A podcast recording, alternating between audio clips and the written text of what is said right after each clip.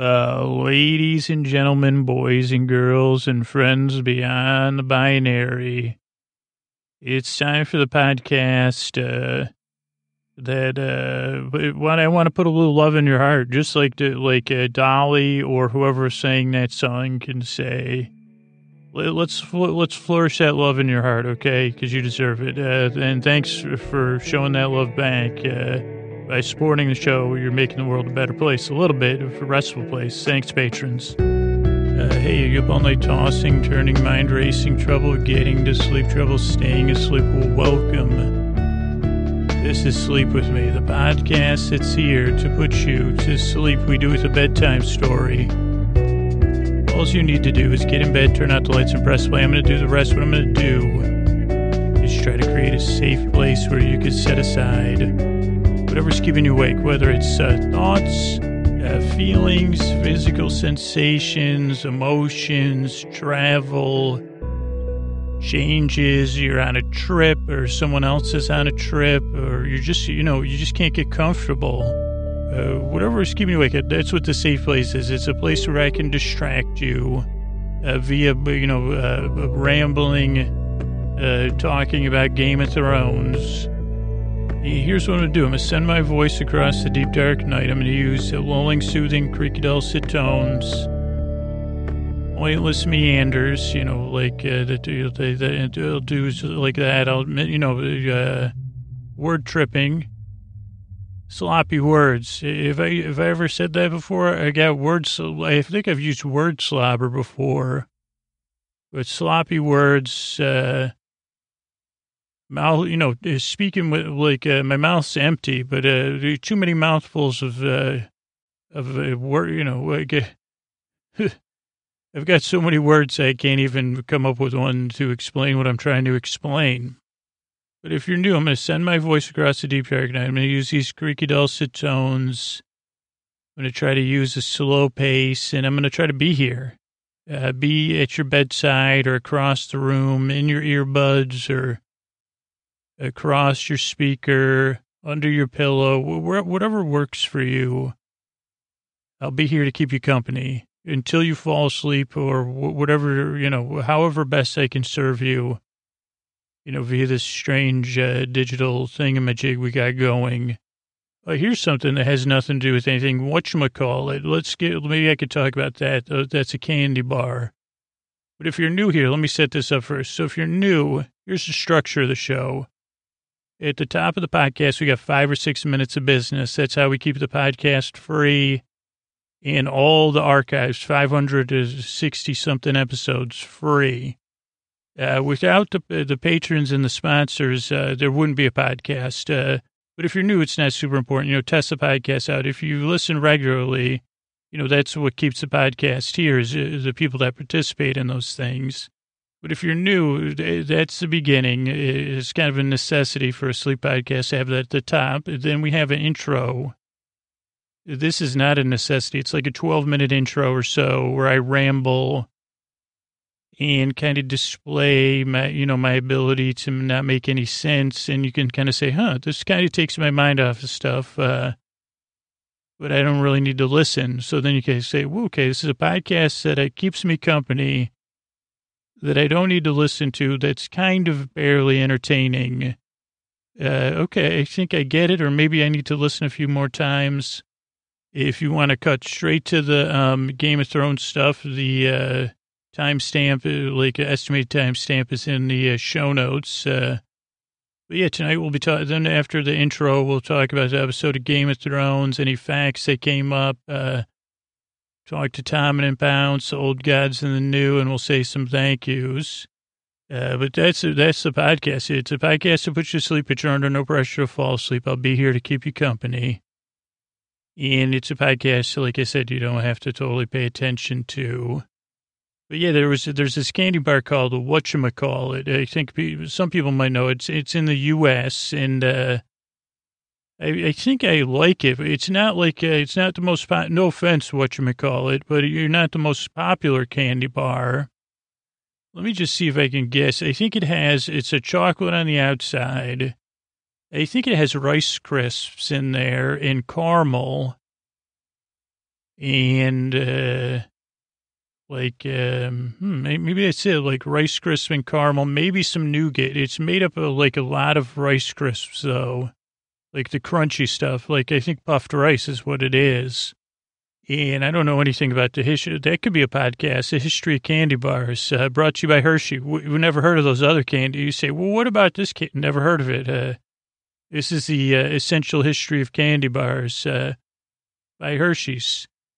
You say, well, what about this one? I had it, never existed. That candy. No, no, I'm, we're, it's an N P R-style show where we talk about the Essential History of Candy Bars. Uh, and then... Uh, I was, I remember I was watching a taping of, uh, we got this podcast and, and someone was, one of their guests was talking about how milk chocolate in Europe is much more tasty. So, but we wouldn't talk about that on the Hershey, you know, the Essential History of, uh, Candy Bar. We said, oh, no, no, only our, you know, never heard of that European milk. We're talking about milk chocolate. The only milk chocolate that's good is the ones covered in this history lesson. I guess it could be branded content. So, but, but one episode, I guess, would be dedicated to the whatchamacallit, you know, depending on how much they pay. But this podcast is free, so we don't have to worry about it. And also, I don't have any facts. Even if they were branded facts, I wouldn't know. I don't even know what the ingredient is. It's like a strange label, too. It's like a grayish-brown uh, package, and then it says whatchamacallit on there, and then it's a company that owns it, which I assume... is the big H, but I'm not positive. And I think I, I mean, I know I like that candy bar. I don't know if I went through any like phases. Uh, I love saying it, whatchamacallit. And I think in the eighties, they did have an ad playing on that. You say, well, what's your favorite candy bar? Uh, uh, whatchamacallit. It would fit just in with this packet. They should be a sponsor, actually. Say, uh, whatchamacallit. That's my favorite. Like to play on like the who's on first humor. And I don't know if it was a witty branding thing or like maybe a celebrity, you know, because they think of like a lot of candy. But now this might be based on just my ignorance, more than likely. But uh, I think, you know, most candy bars are named by baseball players that were on like the New York Seals and the uh, Brooklyn Dodgers. Like almost all candy bars were named by uh, baseball players, you know, like baseball players like Soupy Sam and Tin Can Foil.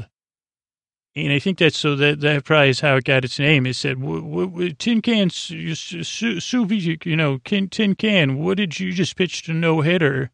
And they'd be smoking also. I think they usually smoked cigarettes and had, had a cocktail. And it would like they say, well, I'm having this, uh, whatchamacallit. Uh, they freaking paid me to eat this can. And they say, change the name. If Tin Can Soupy or whatever, uh, you know, that's the name of the candy bar now. Who would have thought you would turn into a sleep podcast for fake news about candy bars? So like, uh, holy moly.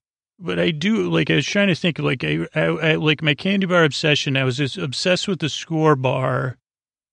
I don't even know how to spell Score Bar, S K I O R maybe. Uh, and then I burned myself out of that one. Like, I was obsessed with it when I had a paper out and I could afford to buy them. But then I ate too many, so I'll never, I don't know if I'll ever have one of those again. And then uh, in high school, I was like when I, or maybe middle school, uh, the, there was a corner store by our school, so they had Charleston Chews. I ate a lot of Charleston Chews.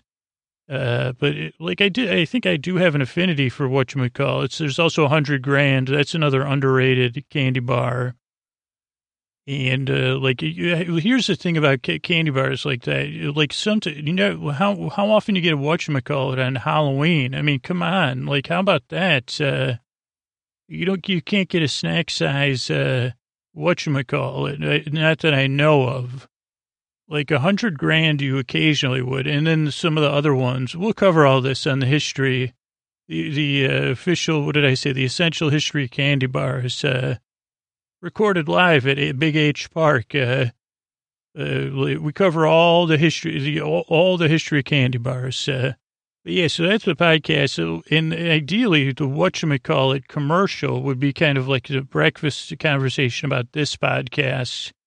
But for real, you'd say, well, what was that thing Scoots was talking about? I don't know. He kept saying, you know, whatchamacallit, the... Uh, the thing you stick in your feet to get your shoe on. He kept, he said, whatchamacallit that thing? Uh, you mean a shoehorn?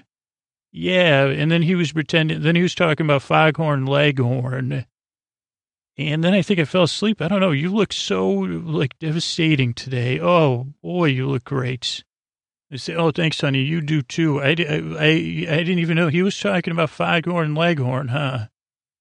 Yeah, he was saying he would like to create a Foghorn Leghorn shoehorn.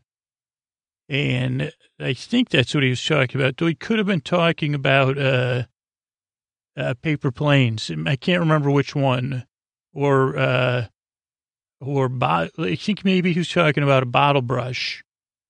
Maybe. I don't know. Oh, boy. Let's go. What a day. I'm so ready to take on today because I slept so good because I had Scoots. And I can't wait to drive to work and listen to that candy bar podcast he was talking about. Oh, that doesn't exist because the uh, Scoots actually filed. He used that. The, the, he's coming out with the... the uh, inside the essential... Like, he's that was a, a strategy... because he was trying to break up the uh, candy monopolies. So he was undercover doing that podcast, and now he's going to do a podcast about that. What's he going to call it? Can- he's calling a candy bar undercover.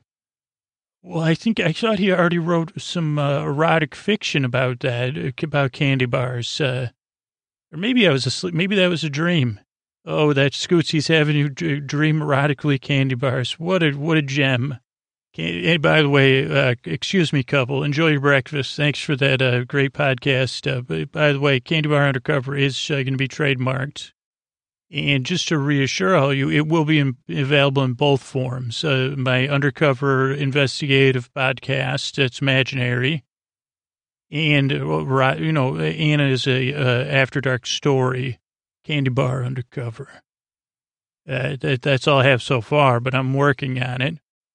And that's the that's the intro. Like, uh, so if you're new, give the podcast if you try. So this isn't for everybody. You know, I got creaky dulcet tones, and I talk about strange stuff. I go off topic. I take forever to get there. You know, I'm I'm usually sorely mistaken when I t- you know, but it, like, uh, it's done with the greatest of heartfelt uh, desire to help you. Like the people this podcast can help. I'm so happy it does. A lot of people say it starts working on their second or their third try.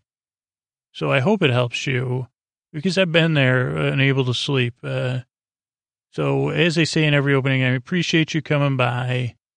And I really hope and I really yearn to help you fall asleep. All right, thanks.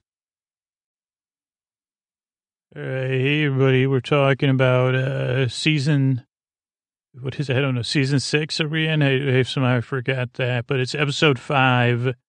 Eastwatch, and uh, it opens with uh, Smoke on the Water, which I, I think is a song, but I didn't look that up for the facts. Uh, but out of the, it's a great view. Uh, that's what I put first before I get to what's happening, of uh, water with smoke in the distance, and we can tell, which is nice. I, I was happy about this. Uh, really, from a like a, a fan perspective, that it got right to the conclusion of the last episode right away. They didn't leave us hanging, and I was very surprised by that. I thought, uh, I was like, "Are we gonna have to wait a whole episode? Like, which, like, not until episode six uh, to find out what happened, or are they gonna show us uh, right off the bat?" And they said, "Hey, right off the bat, we're gonna show you." And show us that they did, because uh, Bronn comes out of the water, then he pulls Jamie out of the water, and they lie on the shore catching their breath. They're exhausted, and Jamie's like, "Man, you could have. Uh, what were you thinking, Bronn?" Uh, it, we get a lot of not a lot of screen time of Jamie, but Jamie's really stretching, really a, like a, if you if you like use the term emotional journey. Uh, Jamie's got quite the emotional journey he goes on in this episode. Well, I guess, like, he does get a lot of screen time, too. Yeah, but he this is, like, where his journey begins, I guess, at the beginning of the episode. Really good rebirth in some sense.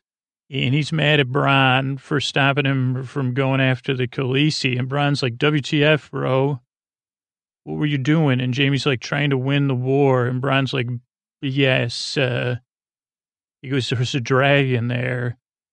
And also, Jamie's hand looked extra gold in the mud, like, because the mud washes off the gold easier. This is a saying too, mud washes off gold easier than, I guess it's a metaphor because you just build your own metaphor there.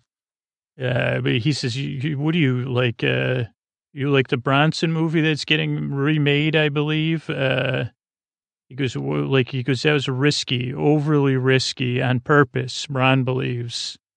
And he goes, until I get my castle, you're not going, no dragons, uh, no Khaleesi's, uh, o- only me you have to answer to. And then what does this say? You're fed, F E D I put, a capital F too. Uh, let me get the uh, closed captioning on here. Episode just started on this end. Uh, but I don't know what he says. You're, you're only me, and then you're fed. Uh, and then Jamie goes, I got to go tell Cersei. And Bronn's like, you better, you might as well just jump in the river. Let me see what if I can figure out that you're fed. Oh, Jamie's like, there was only, that was only one dragon. She's got two more. Oh, and yeah, Bronn goes, you're effed. That's what F E D means. Uh, and Jamie's like, what do you mean you're? And Bronn goes, I'm not dealing with any dragons. I'm no fool. And then we get another great quiet moment. The season's had these wonderful quiet moments. five forty-five Uh, Jamie's sitting on the shore alone, and we pull in. The camera pulls into his back, just watching uh, the smoke and the fire. Really, like, mood setting. I guess, for, especially I didn't realize it for his journey this episode, or the journey I'm going to project onto him. Uh, then we have Tyrion walking through uh, the ash, uh, uh, a bit like, uh, like um, what was that? Uh, I don't know. It's like he's walking through the uh, ash. And then there's a meeting up at the big rock with the big dragon, Drogon. And there's lots of dragon sound effects. And uh, Khaleesi's straight with the Lannister soldiers. Uh, she's like, I'm well aware of the xenophobia stuff Cersei's peddling, and that's not me. She goes, that's just like uh, what she's telling you. She goes, you bend the knee, I'm going to take that big wheel that keeps on turning and, uh, you know, break it, uh, make this world a better place. Uh, so she says, who's in? Uh, then the dragon yells, and everyone but the Tarlys and some of the Tarly loyalists kneel. And big, big Tarly, whatever his name is, big, big jerk Tarly says, we don't kneel. Uh, we're buying what Khaleesi's or Cersei's selling. He says, I have a queen. And by the way, she was born in Westeros and lived here. And I said, holy, like, uh, it's just wild, the uh, intersections here. And Tyrion calls him out. He says, uh, it wasn't your queen last week. Uh, And uh, Tarly goes, well, uh, you know, then he turns to xenophobia stuff. And then Dickon says, I love my dad, and I'm, you know, I have the same pride my dad has. And Khaleesi goes, well, that's not going to work out too well. You got a choice. Go ahead and make your choice. Uh, and uh, she goes, okay, well, that's it. Uh, Tarly's out, and Tyrion tries at least two or three times to, like, uh, intervene on his behalf and get a lighter deal. And I wonder how subtle this is. This is some sort of subtle, uh, royal, like, uh, people with royal blood. Uh, like, is this some sort of self-preservation thing that we're going to see? Like a little tiny string where uh, Tyrion's like, well, I'm not comfortable watching, ro- like, these are the royals. Uh, I'm a royal, they're royals. Uh, let's get a little nice, you know. Uh, what was it, zero point zero one percent or whatever. Also, this is a little humor I put in here. It's a good thing Sam has that sword. Uh, like, uh, uh, anyway, I mean, for real. And he's a, uh, he's still a Tarly, and he's the best Tarly in my book. Also, uh, yeah, Cersei says, I mean, Khaleesi says they made a choice. At eleven oh two, uh, Dragon Tail is on screen. It is so cool. Great effect. Holy cow. Great touch, really. Like, they didn't have to put it on there, and they did, and it was wonderful. So then the Tarlys are out. Everyone else everyone else is like, okay, we're with you, Khaleesi. And Khaleesi has her ice-cold look, and Tyrion has a, Tyrion's worried look. Uh, and then we see Jamie walking fast in a hallway. That's another thing for this season. Jamie in halls, uh, Season six, I mean, that could be like, a, I think enough people would watch. He's a handsome man. Like, like I, I haven't looked at his behind, but uh, I guess I have all season walking down halls. And he rushes by Clyburn, and there's two Clyburn moments uh, that I didn't quite, uh, I mean, I guess it makes sense in the end, uh, but he, he, Cersei says, how many men did we lose?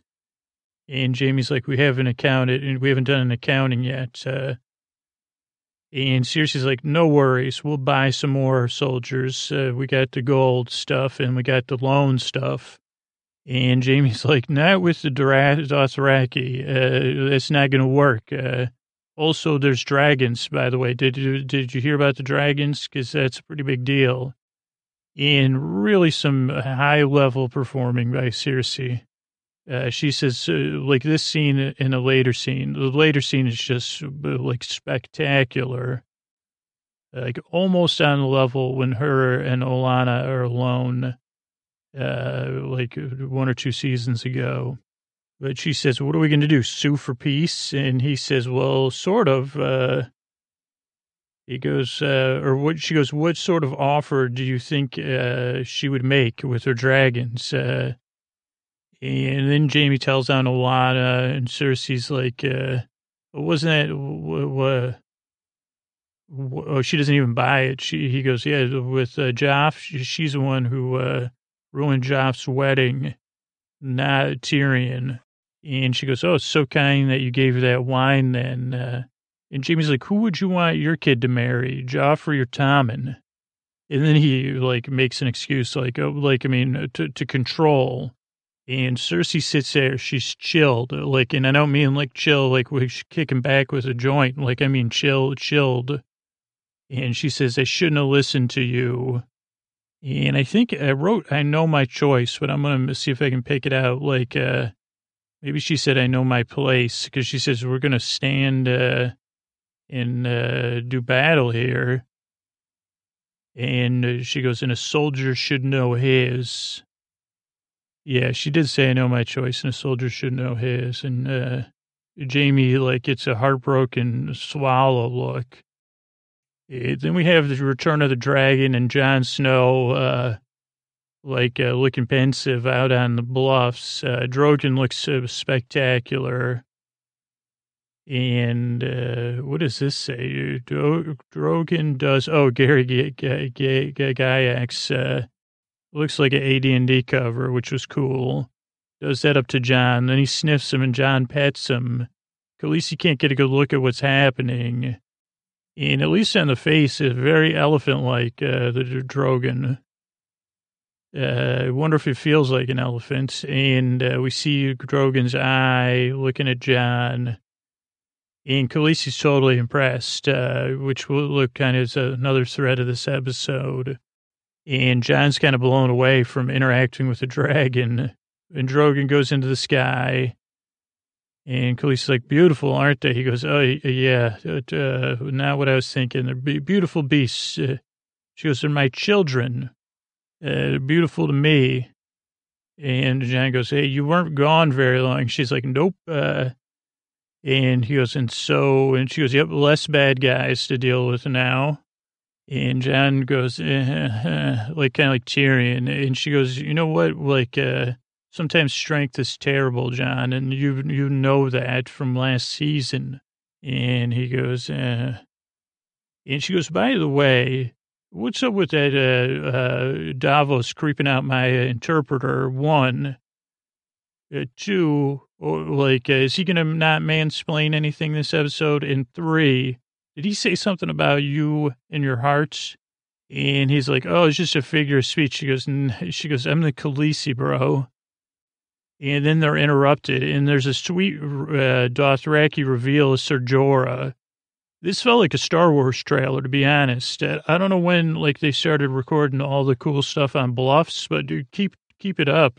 As we'll see at the end of the episode, there's nothing that, like, the only thing that looks better than uh, dudes on bluffs and Khaleesi's on bluffs is, uh, like, in the blizzard to blizzard snow. I think if Ser Jorah would only stay on bluffs and snow, he would have had a chance getting out of the friend zone. Yeah, but Holy Friend Zone, Jorah's, Sir Jorah's back. He kneels right away. He sees John, and she goes, this is my old friend. Uh, and she goes, you look strong. And, you know, this is a little bit, even though this is a great reunion, it still is a little heartbreaking on Jorah's behalf. And she goes, you got that dragon scale dealt with? He goes, it wouldn't be here if I didn't. And uh, he goes, I'm here to return if you'll have me. And uh, she goes, as a friend, I'll have you back. Uh, and John frowns. Uh, and uh, also, there's like a couple, I, I don't know if, like, uh, so I might as well propose this right now. And the third watch of this episode this morning, Uh, there's a lot of, uh, like a lot of looks from Ser Jorah. So I don't know if he's a proxy for the audience, uh, in the, like the audience that might be doubtful about Jon and Khaleesi's burgeoning attraction, or if he just doesn't want to be in the friend zone, but like he gives a lot of looks, which I think would be like how a lot of audience members are. Like, I don't buy, like, I'm not buying into this. I'm not down with this, uh, or whatever. So I, that was just a question I had. Uh, is he a pri- like, I guess we'll see over the next two episodes, or maybe he's not. Yeah, but so then uh, Bran in the, we see the Crow Patrol. Bran's on the uh, Crow Patrol, and he sends the crows past the wall, through the mountains, into the mist, uh, and we see a lot of people from the north uh, with the uh, walkers on the hill. They break up the Crow Patrol. And Bran comes out of it, and the Maester's standing right there. And Bran goes, send the, send the ravens, yo. Then there's a meeting in Old Town of all the Maesters. And uh, they're talking about prophecies of doom. And just like any, like, university or whatever, there's always, like, a mutton chop, like, know-it-all. That's got like the cynical humor, and I like to call it intellectual bullying myself, but you know, let's not, let's not go down that road, but that dude's not on my favorites list. Uh, and they're talking about a magical three-eyed raven and a kid, how bad the North is, maybe it dulled the Maester's wits with the, the cold, the drink, and the company. And uh, Sam's like, I know a three-eyed raven named Bran. And they go, yeah, it's a bit much. Uh, and then the, the his his main guy, his his kind of uh, the main Maester, the Archmaester, uh, says, "And what do you want, Tarly?" He goes, "Well, that kid survived north of the wall for like years, uh, so something's going on." And uh, Sam, he says, "What should we do? Per, perhaps uh, what does that say? Perhaps." And then Mutton Chop says, perhaps you need more transcribing. And then uh, this is like, this is another scene like uh, talking about current events. I'm positive it is, uh, but different than cold, more warm current events. Uh, Sam says, Maesters are trusted. If you tell everyone the threat is real, like people believe it and take you seriously. And Archmaester says, it could be done. It's possible. And this could all be true, or, you know, this is overlap, or it could be a ploy by the Dragon Queen, you know, that there's magic birds and uh, uh, all that. Uh, and Sam says, come on, please, it's real for sure, Archmaester. And Archmaester says, well, we'll get clarification from the dude up there, Wolken. And then they make it, then they kick Sam out, and then they make some jokes. Let me see the jokes about, uh, they say, remember Jenny of Old Stones, who was a charlatan from the Children of the Forest, and Lodos, and they have a laugh. Prophet Lodos, oh boy, uh, who said the, they, they laugh at Lodos. Uh, so that was good. And then he leaves, and they say, well, he's a good kid, actually. And then we see a scroll tap, tap, tapping, and it's Varys. It's, uh, he has a scroll. Tyrion and Varys drink... Uh, And I think they're doing moral equivoc- equivocation or equivocation or whatever. I talk about it in the facts, or I will. Because uh, Varys says, I'm only a purveyor of information. You know, I wasn't really doing anything wrong. It's Tyrion's trying to unpack, you know, the Khaleesi and how to control her. And he goes, well, she's not really her father. Uh, And, and you know, then Varys like, you got to make her listen. And there is a theory I have, or suspicion, like that'll bring up now. Is Varys on the inside? Because, uh, uh, like, like, where's Clyburn getting his information from? Or is that just a coincidence? Uh, so it's just something I want to sit at, put out there. Uh, they don't, I don't suspect Varys until this, but the, this was strange. I mean, and the red woman weirding him out doesn't help. Uh, but, uh, he goes, what's that scroll? He goes, oh, it's from the north. Uh, and, uh, Tyrion says, what does it say? He goes, it's a sealed scroll for the king of the north. Uh, and then there's like another nice beat of uh, quiet. And Tyrion goes, yeah, right. What does it say? And he goes, nothing good. Then we cut to the Jon holding the scroll, and he goes, geez, I thought Arya and Bran were gone. Uh, but, you know, this says they're around, and Khaleesi says, I'm happy for you. And Jon goes, I got to go home. Uh, and Khaleesi goes, you don't have the troops to, to go home. And he does this move uh, that anybody's like, I think he's good at it because he's Jon Snow, but he goes, oh, we'll be fine, Khaleesi. We don't need all your soldiers and dragons and stuff. You know, I'm just going to go. And she, you can see this whole scene, there's a lot of looks exchanged. And uh, if you watched her, Jorah, a lot of humor in this scene, too. Uh, but then, like, uh, like he says, well, what else am I going to do? And she goes, well, I got to deal with uh, Cersei. And then Tyrion says, perhaps not. Maybe we could prove her wrong and bring down one of the North uh, dudes to her. They're like, is that possible? And they say, well, like, uh, it's possible, but we need to get to get to her. We need an audience, maybe Jamie. And then at twenty-six fifty, they say, well, how would we even get into King's Landing? Uh, and everyone turns to Davos. It's really funny.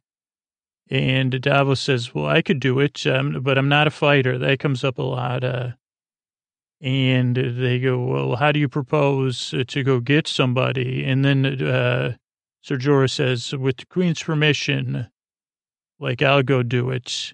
And this is where, it, like, it, like I could say that it's clear the, the uh, Daenerys' feelings towards uh, Jon, it, you know, with his whole self-sacrifice routine. Because uh, Davos says, well, Sir Jorah, he goes, the free folk aren't going to follow Sir Jorah. And Jon goes, they won't have to, man. Uh, we're we're going to be on it. Uh, And Khaleesi, she's really like, uh, she seems, uh, enthralled, I would say. She, she like, uh, and there's also like a lot of looks from Jorah at her looks. Uh, let's see, it's rolling right now. This is where Jorah says it. And then Jon says, yeah, the free folk will help us. Uh, they know the North. Uh, and he goes, yeah, they won't have to.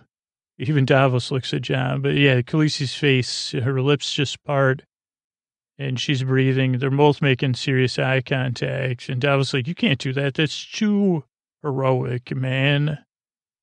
And he goes, I know it. Uh, and then we see Khaleesi. She goes, I haven't given you permission. He goes, I don't need permission from you or anybody. He goes, I trusted you as a stranger. And, uh, like, because I wanted to, you know, I could, I took a risk in trusting you. Now I need you to take a risk in trusting me, a stranger or formerly a stranger. Uh, cause I got, we got to help everybody. And, uh, like, uh, you know, and, and really like, uh, there's now there's a pull into Khaleesi. Like now she's got a poker face on and she's thinking, and then she moves her eyes to Tyrion. And he says, well, it was the only way, kind of his look. Uh, and she nods. A lot of breathing, a lot of throat movements. I didn't see Ser Jorah's looks there, though. Uh, then we have trouble in Winterfell. Uh, everybody's like, we should have chose you, Sansa. Uh, all our knights came from the Vale for you, uh, Lady Stark. Uh, and she goes, yo, Jon's the king, not me. And Arya's watching. No one's happy. Arya grins. It seemed like Sansa, like, I really feel for Sansa in this situation. I don't know why, like, uh, and to be honest, Arya is one of my favorite characters, but, uh, I don't know, I'm getting a twinge twinge with Arya. So then Sansa and Arya are walking the halls, and Sansa's like, this isn't easy. And Arya's like, you didn't stand up for John. And then they go into the room. She's like, W T F, this is mom and dad's room. You're sleeping in here. And uh, Sansa says, is that a problem? And she goes, never mind.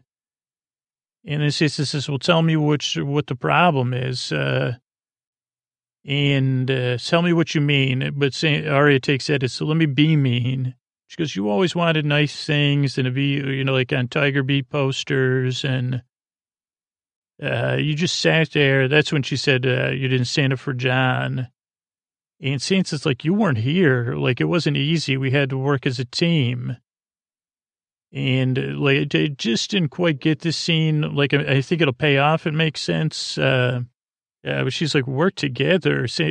Arya's like, yeah, that's just what you really want. And even Arya's, Sansa's like, what? Like, uh, and maybe there's some truth, uh, you know, that Sansa's still a social climber, but uh, she's, I feel like this is like this question that maybe will be answered. I guess like, like there's still more to uncover in the episode. So I'll talk about it in a few minutes, I guess. Yeah. But then Arya goes, milady, and she's out. Uh, uh, then we see King's Landing, and Davos and Tyrion pull up, and he's like, last time, you know, I, I dealt with my dad. And Davos is like, well, it's the last time you dealt with my son. And Davos, uh, like, puts a spike in the ground instead of an anchor. And uh, they say, well, geez, so like, uh, he goes, just go up the steps and sneak in. And uh, Tyrion goes, where are you going? He goes, I got my own business in Fleabottom. You got my own business. Uh, and Tyrion's like, what about the boat? He goes, uh, if it's, what if it's gone? And then Davos goes, then we're aft, man. So you best hurry. And then we're below the castle, and uh, with Bronn, and he's like, let's get training, Jamie. He's got a torch. And Jamie's like, why? Like, not right now. We got stuff to do. He goes, oh, no, no. He goes, yeah, let's get practicing. You're out of shape. And he goes, uh, he, and Jamie goes, okay. And he goes, well, let's get swinging. And he goes, oh, no, you're not swinging at me. And then he's like, here's your brother, Tyrion. And uh, Tyrion, like, kind of opens with, geez, Jamie, you really outsmarted me. You're three steps ahead of me. Father would have been proud. Jamie looks, in a wonderful way, terrible in this scene. Uh, like, he's really sunk. Uh, and because he, he really is. Like, uh, like his belief system's kind of crumbled. Because uh, he's always just seemed to believe in Cersei. And... Uh, But, you know, she knows that. She knows, don't worry. She's a lot smarter than than I am. So, but I really love how they made him look uh, in the acting. Really, really wonderful stuff. Uh, but he says, uh, well, geez, I'm, I'm sick of you, Tyrion, man. Like, like I told you, if I saw you again, I'd give you a spanking. Yeah, Jamie looks so exhausted and torn, triple explanation point. Uh He goes, yeah, I was going to, and Tyrion goes, it'll take a while with the sparring sword. And then Tyrion tries to get a little bit of vindication and connection with him, like with personal stuff. And Jamie goes, personal stuff? What do you want? Uh, and he goes, I want you to agree with to certain terms. Uh, Jamie goes, bend the knee? And he, uh, you seriously won't do that. He goes, not right now. We got more important things. And then we cut to Sword Street or Sword, st- like uh, Steel Street or something. Uh, Davos is on the prowl. At thirty-three fifteen in the background, a dude puts on a barrel backpack. Uh, I thought that was sweet. Uh, I'm sure those will be hitting the streets of uh, where I live, Oakland and Alameda and Brooklyn soon. Barrel backpack. You know, carry your stuff. It won't get, you know, it's protective. You could cool, keep cool drinks in there. It's a backpack, it's a barrel, it's a barrel backpack, you know, sustainable wood. Uh, but he said, then Davos says, wasn't sure, this one we could kind of see coming. I mean, also, if you watched the credits, you saw the dude's name, but uh, he says, I wasn't sure I'd find you here. And then there's a Gendry reveal, which I was wondering how this was going to occur. And it seems like it occurred ag- organically because of the storytelling process, which is cool. Instead of being a shock, uh, like a reversal. So I like this way they in- introduced Gendry back in. And Davos says, I thought you'd be rolling, row, still rowing. And he, you know, Gendry says, you look awful, man. And he goes, nothing F's you like time does, man. And he says, you been in any trouble? He goes, yeah, no. He goes, well, uh, trouble's a, uh, a permanent state or something. Or something. I don't know. I can't read my handwriting. Any trouble? Nope. Uh, or so, so, like safety's in a never present state or something. And he goes, I think I got to talk to you about going on. And Gendry's like, let's go. He goes, well, I was going to try to convince you to come. He goes, yeah, let's, let's, I got my bag ready. I've been ready. I've been waiting. And then he goes, I'm going to bring a sword. He goes, uh, Davos goes, bring a sword. He goes, no, I got a hammer, man. And then they get down to the boat, and Davos goes, keep everything quiet about yourselves. Then he, the gold cloaks come. And he starts calling him Clovis. Uh, then he goes back to his old tricks. He pays off the guards. He goes, is it still uh, five gold dragons? And they go, no, it's fifteen now, a piece. Uh, and they go, what's in the boat? He goes, fermented crab, not more gold, he says. And he goes, fermented crab, uh, which is like their version of Viagra. He goes, it'll put a hole in your chainmail. And then Tyrion shows up, and Gendry has to handle things. Uh, and he, he, Davos goes, this is Gendry. And Tyrion goes, he'll do. Uh, then we see Jamie walking. He walks in on Cersei and Clyburn. And Clyburn goes, Sir Jamie? And uh, do, do or who? I don't know. I can't read my writing, but it'll come up. This is a great, great scene. Oh, they were talking about something. They were whispering. I couldn't tell. Uh, that'll do or something. Uh, and he goes, what's he doing in here? And she goes, he's the hand of the queen. Why are you here? And at forty forty, uh, she gives a look on Tyrion. She sits down. She's uh, he goes, I was meeting with Tyrion. Uh, so she, her look gets matched by his look. Uh, And then there's, like he does, he moves his head to give her another look. Uh, and she goes, what did our brother have to say? It was such a wonderfully delivered line. And he goes, uh, you know, Daenerys wants to meet and uh, Armistice. Uh, and Cersei goes, why would she? And he goes, well, there's an army from the north of uh, trouble. And Tyrion's got proof. And she laughs uh, and nods, looks around, laughs again. And she goes, are you going to punish him? And Jamie goes, who? And she goes, Bronn, he betrayed you. What did our brother have to say? I, I love that line. And she goes, I know everything that happens in the city, dude. And then Jamie goes, why? And she goes, well, this will be good for us. We can get sneaky. We can get crafty. This will be in our immediate interests, uh, just like Father. We're going to fight just like Father would. And then another classic line. Uh, dead men, dragons, and dragon queens. Whatever stands in our way, we'll beat it. Uh, we'll defeat it uh, for ourselves, for our house, and for this bun I got up in my oven. And then Jamie's belief system's restored, I guess. Uh, she's like, I'm preggers. Uh, and Jamie's back in it. Uh, he's just so relieved, I think, even to have something to believe in again. Uh, maybe. He looks a little conflicted, but also happy. He goes, well, people aren't going to like that. Uh, you can tell them who the father is? She goes, oh, yeah. And she goes, remember what Father would say? The lion, uh, lion doesn't care what the sheep say or something. Uh, and they hug. And uh, she goes, never betray me again. And Jamie, like, at first he's happy. He kind of still has a little bit of a shocked look on his face. Like, oh boy, am I in trouble? Which, yeah, I mean, come on, dude. Yeah, then we have Clovis uh, and uh, uh, Davos. He says, make sure you go by Clovis. Don't harass John. He's like a celebrity around here. Don't admit, you know, don't. And then Gendry goes, I'm Robert's son, Gendry, uh, bastard's son. And they kind of share a few moments talking about their dads and how they didn't really know them or, you know, Gendry didn't. And then. I don't know. They have a moment, and Gendry's like, I'm in this thing. And he goes, well, what about a sword? He goes, I prefer a hammer.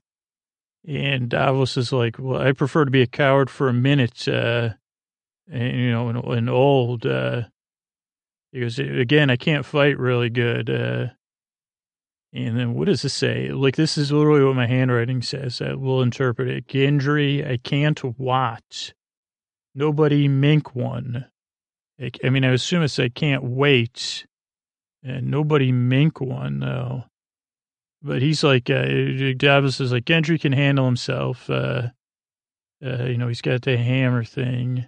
Cowered for a minute.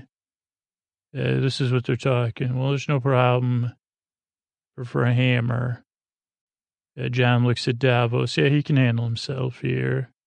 Davos has got quite the eyebrows. Uh, John says, yeah, we could use the help. Uh, and this is, it better be for a coward for a minute than uh, at the big farm. Maybe it's like Gendry's like, you're double my father figure. You're my, and then Davos is like, you're my son figure. Can't wait out this war. Oh, Davos says, yeah, nobody mind me. All I've ever done is live to a ripe old age. Nobody mink one. Nobody mind me.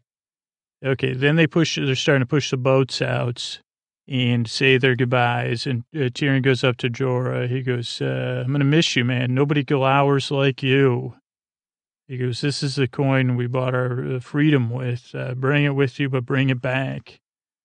And then we have another moment, like with uh, Jorah and Khaleesi. She says farewell. It's kind of painful for me. I guess as somebody, like, that truly does end up in, the, it's been, like, in the friend zone a bunch of times. Like, uh, it's like, holy cow. Like, uh, you just you feel for Jorah. Like, uh, it's like, uh, it, I don't know. It just, it just is. Uh, but he kisses her hands uh, as he sees his rival, Jon.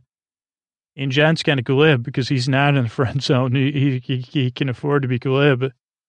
Uh, but yeah, again, I don't know. I don't know where this is going. That's why I love this show so much. Uh, I don't know where we're being led, especially with this, with the Ser Jorah stuff and with the Arya stuff. At least the Ser Jorah stuff, it's just uh, soap operatic, soap operatic in a way.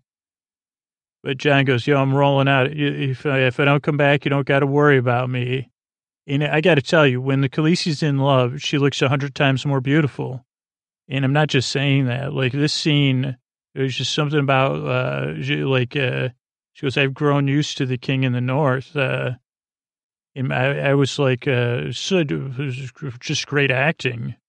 Because uh, I fell in love with the Khaleesi being in love. Uh, and then Jorah kind of stares back. One last look. Uh, Then we have Sam and Gilly, forty-seven thirty. Uh, could have been an episode of Sleep With Me. Gilly's like listing off facts about steps in the Citadel and how many windows were in the fifteen seven eighty-two steps in the Citadel. How many windows in the Septa Baylor?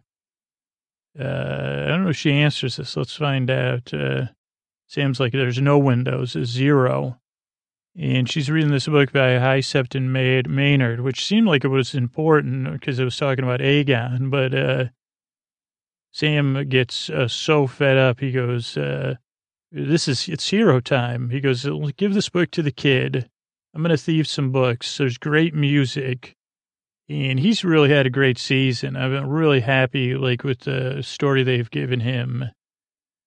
And it's been essential, I guess, uh, to the overall story. But he, like, uh, steals all the books. And then he, uh, again, a nice moment. He stops and looks back at the library. And he kind of lets his future and his dreams go in a heroic way. He's the heroic Tarly. We already, I mean, we already knew that. Uh, but he says goodbye to the library. And then he packs up their cart. Uh, and Gilly's like, are you sure about this? And he goes, I'm tired of reading. Which every librarian in the world said, what? He goes, no, reading about heroic acts. Uh, you know, I got to do heroic acts. And then we have this other thread with Arya. It's Winterfell. There's whispers going on with Baelish and people. And Arya's watching from the shadows. Baelish has got super long sleeves. Uh, he really looks like a Sith Lord. I mean, for seasons he has. Uh, I mean, I guess you could say the same, like, uh, like, uh, like his Sansa, like his Padawan, but uh, hope not. And he meets with old Breastplate and the Maester, and uh, like him and the Maester are talking, and then Baelish goes into his room, locks up uh, with this uh, scroll that is the only copy. And Arya busts in his room. Now, I have to, like, uh, so, well, I'll tell you what happened, and then I'll talk about it. Arya busts in his room, searches this place. He's got tons of paper products uh, and scrolls and stuff. So I don't know if he's researching a book or what, uh, but she finds the scroll. And I even put, I mean, come on. But uh, it said something about, from Sansa, about swearing fealty to Joffrey, I think. Uh And Sansa gets a look, and then she leaves the room, but Baelish is watching the whole time from the shadows. And this is my thing. Like, I, like she's a faceless person now, so I don't buy that. Uh, I just don't know. Like, I hope that she would have teamed up with Brienne and that she's not getting paid. Play, like, they're playing Baelish. I mean, that's the Baelish move I talked about. Like, you really got to. So maybe they are following that. Which is like you let yourself, uh, you let Baelish think he's playing you to play Baelish. But I think Baelish would even know that. But whatever, like uh, he's trying to stir up trouble. It's clear uh, that he's he has machinations going on. So I don't know how this is going to turn out, and I also don't know who Baelish is really loyal to. I mean, he even says it's his obsession with Kate, Kate and. Uh, Sansa, but I don't even buy that. Also, like, what's up with the sleeves? Like, that's just not a good idea. I mean, I guess for keeping warm it is, but uh, I guess it's like a sleeve scarf. Anything else? Any other comments on that? I think that's it. Uh, then we see the boats land. We see Eastwatch by the sea. We see Tormund. Uh, Tormund's back in town. And they're having a meeting. He goes, aren't you guys supposed to talk John out of these crazy ideas?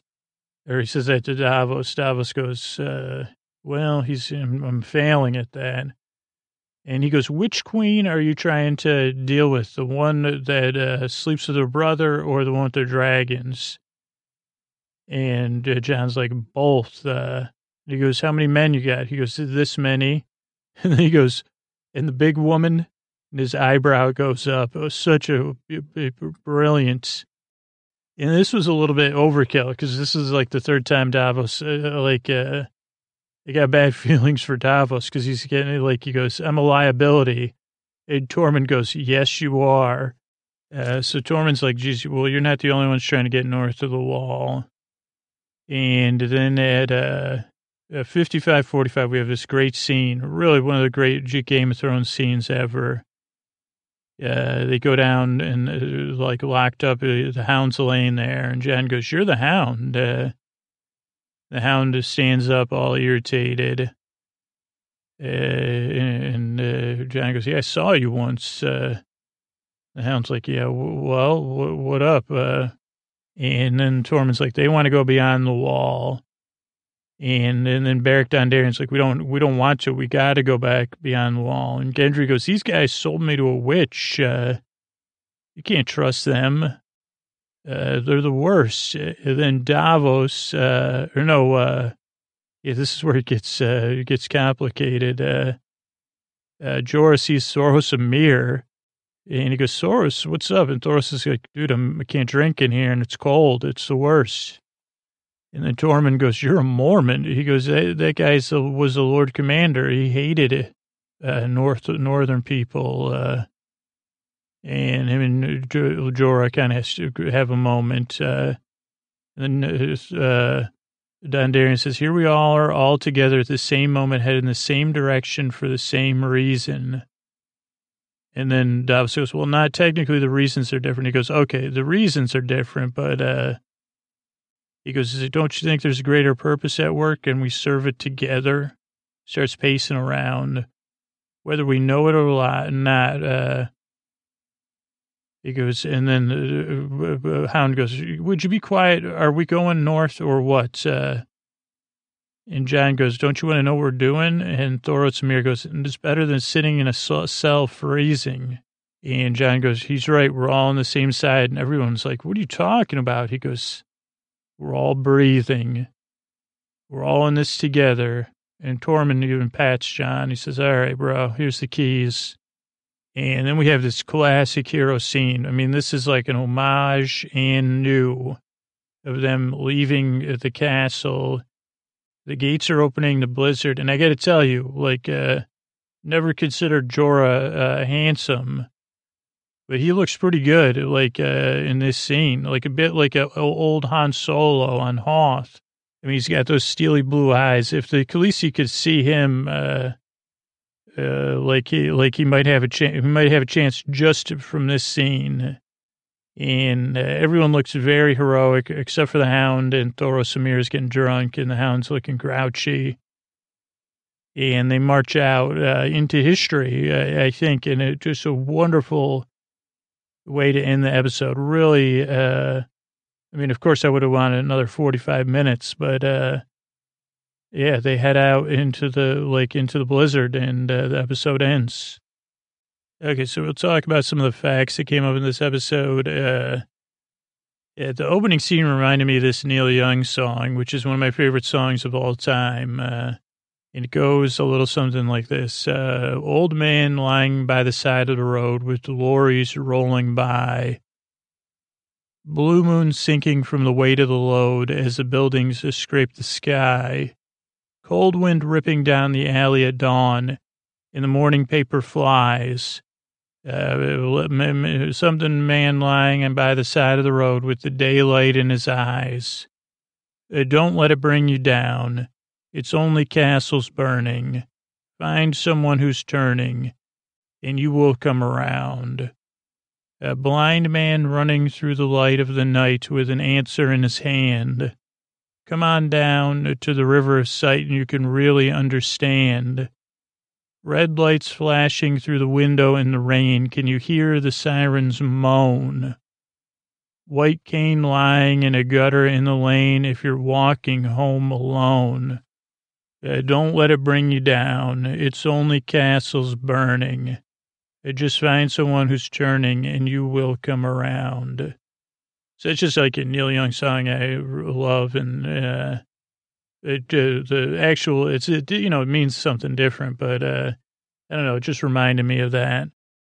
Uh, then we had, you know, Ra- Bran was on Snow Patrol with the Ravens. Then we had real Snow Patrol at the end. And then I said, isn't there, wasn't there a rapper uh, who did a song, Informer, was in that Snow Patrol? And ends up, no. So let's get some clarification on some of these different uh, famous, uh, there's three famous uh, Snows. Yeah, first off is the rapper or musician Snow, according to uh, Wikipedia. Uh, Darren Kenneth O'Brien, uh, Canadian reggae artist who is known for his ninety-two sing- single Informer, which is a song I sing to myself sometimes, every once in a while, un- incorrectly. And he was born in Toronto. Uh, and uh, let's see, uh, you know, he's had so he's had a lot of ups and downs. Uh, uh, he, I guess he uh, D J Marvin Prince uh, he met, and uh, he uh, also some legal disputes uh, with Marvin Prince, and he's been an international success since uh, the nineteen nineties. Uh, collaborated with Cyndi Lauper even. So, uh, yeah, so that's Snow, uh, from Informer. Now, Snow Patrol, on the other hand, is a Northern Irish Scottish rock band. Uh, Gary Lightbody, Nathan Conley, Paul Wilson, Johnny Quinn, uh, Johnny McNa- McDade, and they're an indie rock band uh, that rose to prominence in the mid two thousands as part of the Britpop movement. Yeah, they met at the University of Dundee. And, uh, yeah, you guys know Britpop. Britpop uh, and uh, hit single Chasing Cars, that was their hit single. And not a lot of other good facts that I have about them. Now, what about uh, Snow Job? I mean, that's a saying, but this is a G I. Joe character. And this was a G I. Joe character my brother got for Christmas, and I was kind of upset about it. Uh, he's the snow-based G I. Joe character. And there's some good facts. A fictional character. Oh, boy, it's fictional. Snow Job from G I. Joe toy line. Uh, he's the original Arctic Trooper. His real name, Harlan W. Moore, he's a Staff Sergeant E six, was born in West Rutland, Vermont, uh, major Olympic biathlon. It's crazy. I have more facts about him. Uh, but he was an Olympic biathlon contender who list, enlisted for special training and support privileges the Army gives to Olympic champions. It's been suggested he got his nickname from being a con artist, uh, uh, that more than his military specialty on the Arctic Ski Patrol. Uh, unlike some of the env- other environmental specialists on the G I. Joe team, uh, Snow Job doesn't thrive on the cold, but he accepts the chilly environments. Uh, They're the best place to show his incredible skills. Uh, he can ski down a steep, uh, steep slope. Uh, he's a marksman, and uh, no one wants to be on the receiving end of one of Snow Job's scams. I guess like, oh, that's a snow job, like a con job. Uh, and he's a haze new recruits, uh, but never outrageous. Uh, just a way to keep his teammates perceptive and aware. So that's a Snow Job. Yeah, my brother Carl got him for Christmas. I wanted him. I think I got Snake Eyes, who was actually cooler. And uh, the dude that came with the dog, dog guy or something, pit bull or something. But uh, I, I like I used my brother's Snow Job to um, uh, recreate uh, scenes from A View to a Kill when I was in like sixth grade, which I shouldn't have been, still playing with toys. Apparently, uh, that's how you get into the friend zone. Uh, that's one sign you'll be in the friend zone later in life. Uh, proven, proven by my imagination. The longer you play with toys, but who's laughing now? Uh, okay, let's let's do another song. I think Dolly Parton probably say, sings my favorite uh, version, but it was written by uh, Jackie DeShannon, Jimmy Holiday, and Randy Myers. And this is a song we could use, and uh, I don't know, uh, I think it was like, oh, making the world a better place. Like, it comes up a few times in this episode. Put a little love in your heart. Think of your fellow person. Uh, lend them a helping hand. Put a little love in your heart. Uh, rewritten by Scoots. Uh, you see it's getting late. Oh, please don't hesitate. Put a little love in your hearts. And the world will be a better place. And the world will be a better place for you. In me, you just wait and see. Another day goes by, and still the children cry. Put a little love in your hearts. If you want the world to know, we won't let hatred grow. Put a little love in your hearts, and the world will be a better place. And the world will be a better place for you and me. You just wait and see. Uh, take a good look around, and if you're looking down, put a little love in your hearts. And I hope when you decide, kindness will be your guide. Put a little love in your hearts. And the world will be a better place. And the world will be a better place for you and me. You just wait and see. Put a little love in your hearts. Each and every day, put a little love in your heart. There's got to be a better way. Put a little love in your heart. Uh, don't you think it's time we start, Dolly? You're right, to put a little love in our hearts. And the last thing I wanted to talk about, uh, I thought there was one more thing, but uh, moral equivalence. There was a, I, I, I was thinking that maybe Tyrion and Varys were practicing moral equivalence, but then I said, Scoots, do you know what moral equivalence is? I said, well, that's a great, a great question, Scoots. Uh, let's look it up. Uh, this is over at the Logic Place, uh, over at yandu dot wordpress dot com, uh, from August thirteenth, twenty fifteen, uh, by, uh, it's referencing Gene Kirkpatrick, but I don't see a, uh, an author. So it's just, uh, I guess the author would be Logical Place. Uh, moral equivalence is a form of equiv- equivocation used in political debates, drawing comparisons between different, even unrelated things, to make a point that one is just as bad as the other, or one is just as good as the other. Uh, drawing a moral equivalence is, in this way, is an informal fallacy and a special case of false equivalence. Uh, quoting still, a qu- common manifestation of this fallacy is a claim often made for ideal, ideological, ideological motives that both sides are equally to blame. Uh, for a conflict. And historical studies show that this is rarely the case. Uh, These conflicts are usually started by one side uh, with or without provocation from the other side. And uh, an early popularizer of this expression was Jean Kirkpatrick, ambassador to the United Nations during the Reagan administration, uh, who wrote uh, The Myth of Moral Equivalence in nineteen eighty-six. Uh, so that's that's interesting. And uh, maybe they were, because they were kind of saying, well, I, I don't know, I think it's maybe a little bit different than that, uh, but not too much difference. And uh, with that, uh, I think the last thing was glowering, which I looked up, uh, but it didn't uh, show up in the notes here.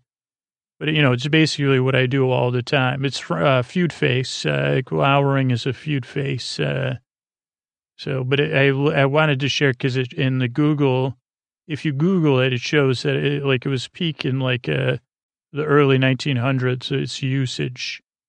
Uh, all right. Uh, Uh, let's keep the show going. Okay, Podman. Uh, ladies and gentlemen, boys and girls, and friends beyond the binary, K-Pounce listeners, we now inter- interrupt your specially, uh, we specially interrupt your special shows uh, for this message from K-Pounce Radio and the team at K-Pounce Radio. Remember, you're listening to K-Pounce, the radio of cats and boys that are best friends everywhere. Oh, Podman, and, and boys and girls and cats and friends beyond the binary, please, Podman, remember that. Uh, Jeepers creepers, thanks, though. Thanks. I'm, this is uh, Professor Berlinghoff or Isringhauser, whatever. I don't have my name. Podman. Okay, Tommy, just go. Well, how am I supposed to remember my name? Just get in the character. Okay, let's take a breath. Okay. Your your Professor Berlinghofer, Isringhausen Berlinghofer's great uh, for now. Maybe they, and if we get it wrong, we'll just, oh, okay. Yeah, but get on the mic. Okay, hey, hello, this is Erlinghauser Berlinghofer, a professor from, you you may remember me as a guy that got, got uh, temporarily displaced by uh, Jean-Luc Picard, inventor, a genius, and I'm here with my best friend and partner in uh, business and life, uh, Gene. Gene, say hello. Man. Thanks, Gene. And we're here working with uh, K-Pounce Radio, uh, trying to find solutions for these modern times you people live in. And Gene and I have been, you know, I've traveled the universe and also traveled your towns and villages and, and said to myself, uh, I've heard many people now, many hucksters and oil salesmen and things, and they say, oh, well, this is a solution uh, for being healthy. They call it, you call it exercise. I call it a, a waste. Uh, when someone, when someone could carry you or a spaceship or as I to travel time and space, just waiting the day that I'll teach Jean-Luc Picard a lesson. Uh, for thinking he got the upper hand on me and sending my spaceship back. Uh, when it, when my book comes out, uh, like uh, Berlinghofer's, uh, I don't have the second half of the title yet because uh, someone can't even give me a script with my name on it. Uh, but hello, I'm uh, also, this is Prince Tom, and hello, everybody. I'm again be- be- pretending, I'm doing my best, pretending a character. Uh, but, but, you know, the Podman's difficult to work with. And G- that's not Gene. That's Sapounce. Sapounce, say hello to our friends. Yes, man. That's right, Sapounce. I missed you all, but I like being a character, too. So this is Berlinghofer, Ber- Ber- Isringhausen Berlinghofer. And I want to say to all you, do you spend money with exercise or do you avoid exercise? Because we here at the Berlinghofer Institute and K-Pounce Radio have a V I P. Now, only if you consider yourself a V I P. Do you think you could, if if you had had, uh, like, uh, the opportunities that I did to be royal, that's like almost a V I P. I don't know if you consider yourself a V I P, but we're looking for a few V I Ps. Who are tired of the, the, the mundane plebeian ways of exercising, of lifting weights that you purchase or going. I mean, who would go to a place? Oh, goodness, but you could come to our place. Now, here at K-Pounce Radio, you have to come in. This is a real exercise program, supervised. and scientifically brought to you from both the future and the past. And it's an exercise program. We've been we've been long at work because it's so the shipping and the handling. I didn't realize. Uh, anyway, we've developed a, a stringent exercise program. You will come. You will. You will. It is like a camp too. Also like the summer camp in uh, the Munsters. No, no. Uh, well, Adam's Family movie. I think I, I think I, I have a crush on. Uh, Oh, sorry, Podman's saying stick to the script. That's barely legible. But we have, we have. Oh, this is special. This just in. Gene, did you? Gene, what did the what did the engineering room just say? Answer, man, man, man, man. Oh yes, this is a very temporary deal, limited to only not only V I Ps but people that only can act now. And you'll go to our special, uh, you know, the special uh, exclusive location, uh, cash in hand, but prepay. Before you get here, you need to prepay before you arrive, actually. So no ca- cash in hand, unless you drop it off, leave, and then come back.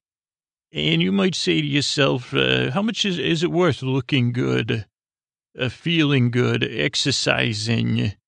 What if all my exercise problems could be gone forever? And I could feel like a V I P. Also, you'll in a summer camp where you'll be bunking, drinking water, and maybe eating some things we provide for you. It's occasionally. If, if, if no, no, no, I don't want them to have my Pop-Tarts, Podman.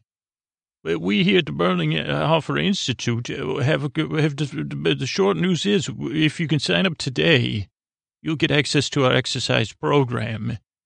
It's the handling uh, in the shipping uh, uh, exercise program.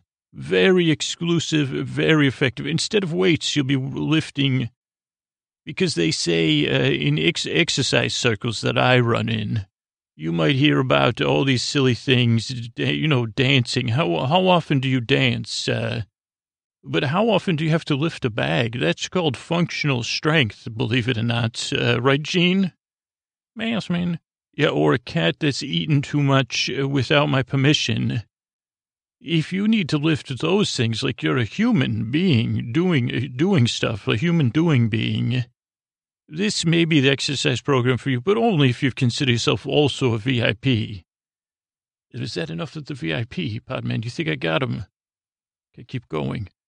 Yeah, so we've developed a special, you'll be here working, working out, not not working, working out. Uh, and uh, until we get you shipshape, we'll, we'll be doing a special thing. We have uh, filling orders, we call it. Uh, we have uh, ta- cl- taping, taping. Oh, boy, that is, you know, the Karate Kid did, did, did things just like this, and see how it worked for him.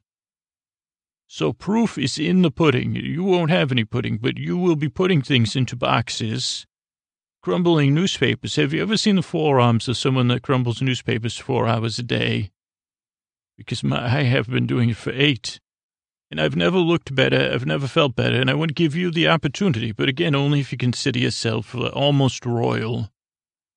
You'll join our special adver- uh, our special packaging packing packing stuff for uh, exercise program, and not only that. Now you also have to ask yourself: are you a V I P, or are you a member of the V I P V I P program? Because when you go to check out uh, at our website, you'll have to choose one of those two things. If you're a regular V I P, you'll just be working out. And you'll receive orders from, exclusive orders from Gene and I. But if if you join our V I P V I P program, you'll also be acknowledged by Gene and I during the orders by name, by a special nickname we give you, if you're wearing your name tag. Shouting, now I don't know how many of you saw the original Willy Wonka, but I've seen it five thousand times, and I love it every minute. But, uh... I'll be like the guy when everyone was unpacking the candy. You'll be packing the candy. That's how we've set it up, this exercise program. And when there's orders uh, for, for the other products we sell here at uh, Berlinghofer Enterprises. And so uh, that's it. You, but, you know, decide. Do you want to spend – now, how much is your health worth? forty thousand dollars, fifty thousand dollars, sixty thousand dollars? Well – For the low, low price of one thousand dollars, we'll get you in shape. For the low, low price, uh, oh, Gene, wait a second. That can't be right. Oh, Gene's saying the water-free program, if you bring your own water, it's only going to be nine hundred ninety-nine dollars. And if you want to be acknowledged by Gene and I, it's only two thousand dollars. Oh, boy, Gene, you're kidding me. one thousand nine hundred ninety-nine dollars.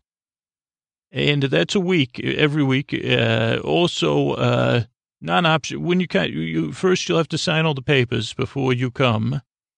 And you will need, a, because the one is for a power of attorney. So make sure those are signed and notarized, uh, the, the, the, the control room's telling me. Gene, you look like you're in great shape. Have you been doing any of this? Meow. Yeah, no, you have not. You've been licking boxes and smelling them and hiding in them. Just being around our exercise program, you look great, Gene. And uh, I feel great, but I need some help. There's many paper cuts. Also, paper cut. We'll, we'll be treating you in how to treat paper cuts, uh, because you'll probably get a few. And so that's it. Uh, you can help Cape Bounce Radio. All of this goes to Cape Bounce mission of uh, boys who are best friends with cats, and a candy, a special candy fund that Sir Pounce has embezzled into his belly. And so that's it. We're, I'm happy to return you to. So make sure to sign up if you care about being being a V I P and exercise. It'll be life changing. And especially change all my life because there's too much work with all the other orders coming in. Please, please do this. Uh, Gene, do you have anything to say before we go? Right, get in here and get it done. That's what you're going to be doing. And you could call me uh, uh, King Tommen because that's what I'll be going by when I'm telling you what to do and getting you shipshape. Uh, This is Professor Isinghoff of Berlinghauser signing off without a script with his real name on it. Thank you, Podman. And that's it for get, no, come on, get on the mic. Uh, we now return to regular scheduled program on Cape Bounce Radio, the radio best boys, girls, and friends beyond the binary, best friends with cats and cats. Uh, Cape Bounce Radio. Oh, thank you. That's good. You do, you you fixed it. Yeah, good thing you didn't say dogs because, no, right, Gene? No dogs. You can have a dog. Cape Bounce Radio. Get, get your own radio for dogs. Goodbye. Uh, Crone, sweet, sweet Crone, Miller, Smith, Barkey, Jester. Hey. And not the kind of hay horses have. Like, uh, that's that's kind of a joke. Crone, sweet, sweet Crone, Miller, Smith, Barkey, Jester. Probably shouldn't start a prayer with a joke, huh? Oh, how about an ode? Oh, hey, to the gods old and new and newer than new and wiser than wise.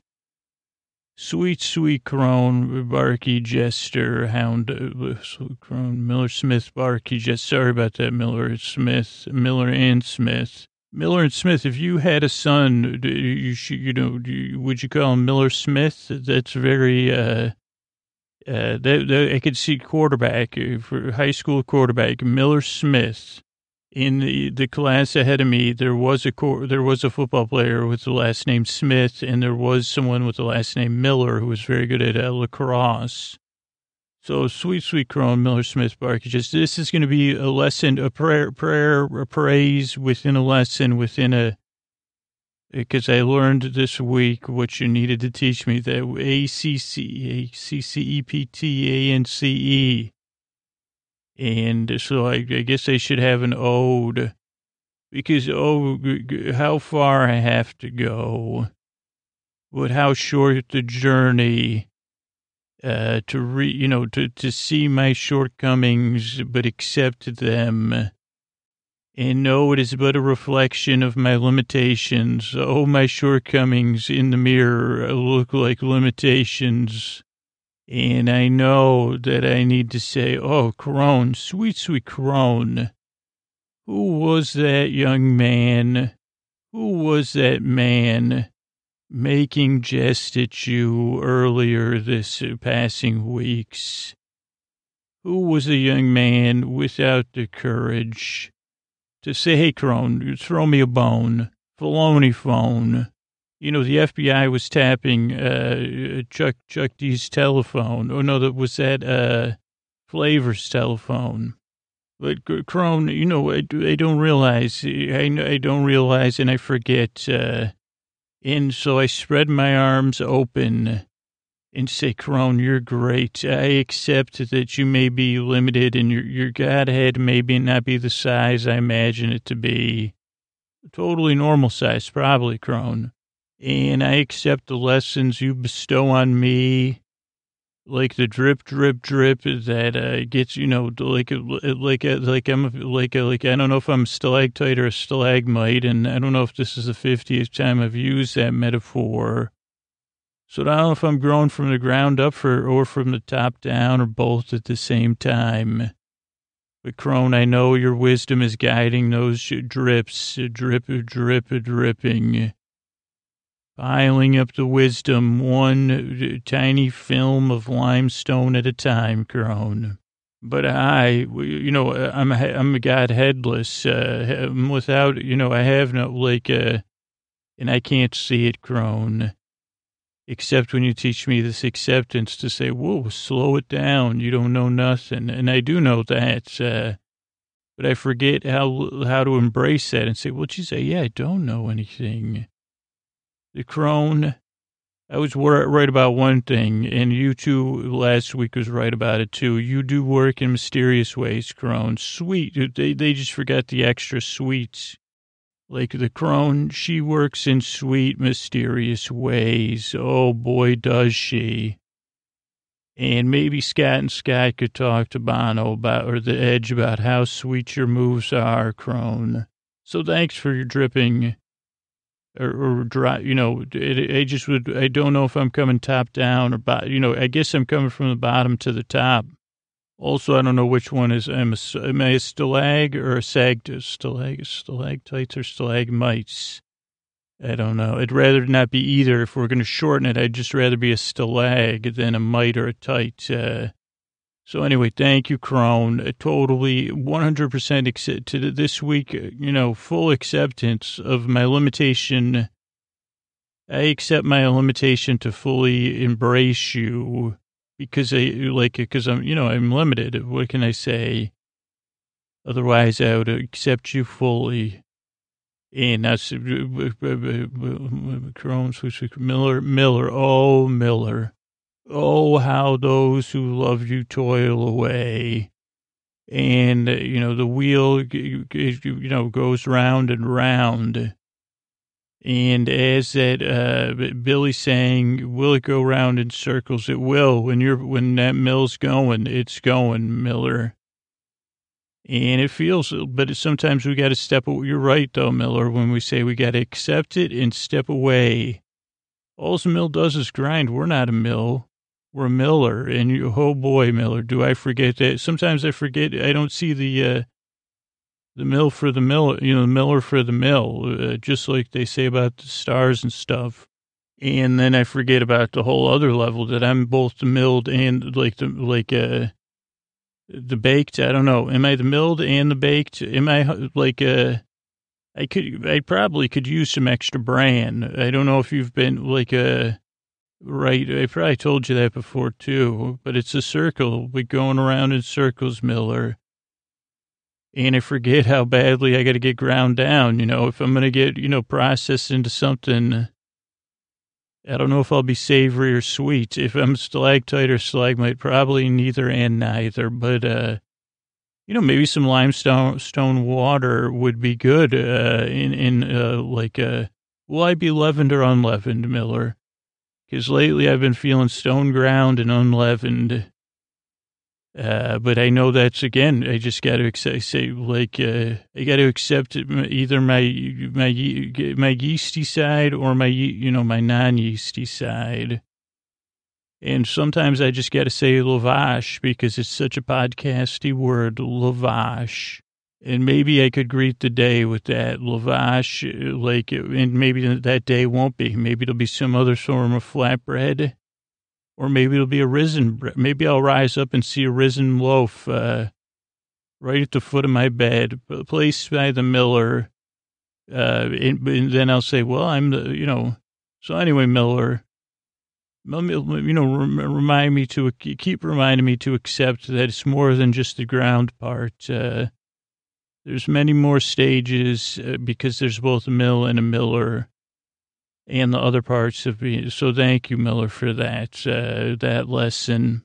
Oh, Smith, uh, you know, with the anvil and all those things, uh, it's, I guess I have hard time saying, like, I guess if I could go back, no offense, Smith, uh, like, uh, don't let the miller hear this, but, uh, I guess you're not working double duty, but you kind of are, the two of you. You're the workhorse gods. Uh, I guess that's why you would have that, that uh, if you have a son that's a quarterback, don't put any pressure on him. Accept him like you've accepted me, Smith. You see how I did that? Did you just accept that, uh, move I just made, Smith? Because I'm accepting the hard work you're doing on me. Holy, and you know, holy hammer blows. Uh, I feel like a Glass-Jaw Joe some of the time when I'm trying to sneak in these, like, uh, things that remind, like, what are these, uh, you know, when th- one thing reminds me of another thing, even though those were body blows. I know, I know, I know, Smith, I know you know. But all that hard work you're doing on me, and then you say, geez, uh, still too many impurities in there, but that's what makes him shine that way.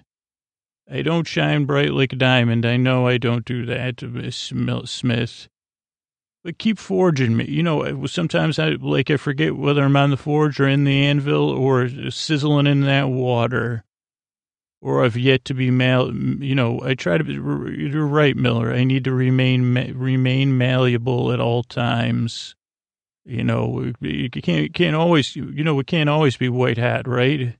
I'd like to be white, though. If if if there is, a, if you're keeping a list, I'd like to be white hat at some point, and laser sharp, or you know, razor sharp or laser sharp. Either one of those. If you do have plans for me, uh, like that would be great. But I'll accept whatever. That's what I'm doing this week. It's just accepting the uh, how great you are. Like striking that anvil, striking while the iron's hot, uh, and like do, do you do you do the work? I guess that's the thing. You do the work. I'm supposed to just kick back. I guess that's my what I got to accept is you're doing the work.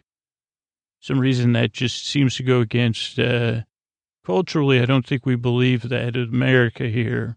And then I would say, well, you do the work. I'll do the worrying. It would be my uh, belief system. But I'm trying to replace it with yours. You let let the let the Smith, let the crone do the all seeing and the all, you know, let the miller do the grinding, let the Smith do the work. Scoots, just kick back. There's no reason you don't got to do the worrying when the miller's at work. You just got to accept it. Or when you mix up the Smith and the miller, that they accept your apology. Sorry about that. Or when you kiss your hand and you pretend it's a maiden and you get caught in public doing it, uh, and someone posted on Instagram, you got to accept those things too, right, Smith? Because maybe that's just your, maybe that was when I was white hot. If I'm white hot like that, I'd rather not be white hot, I guess. So let me just accept the work you do, Smith. Thank you, Miller Smith. Barky.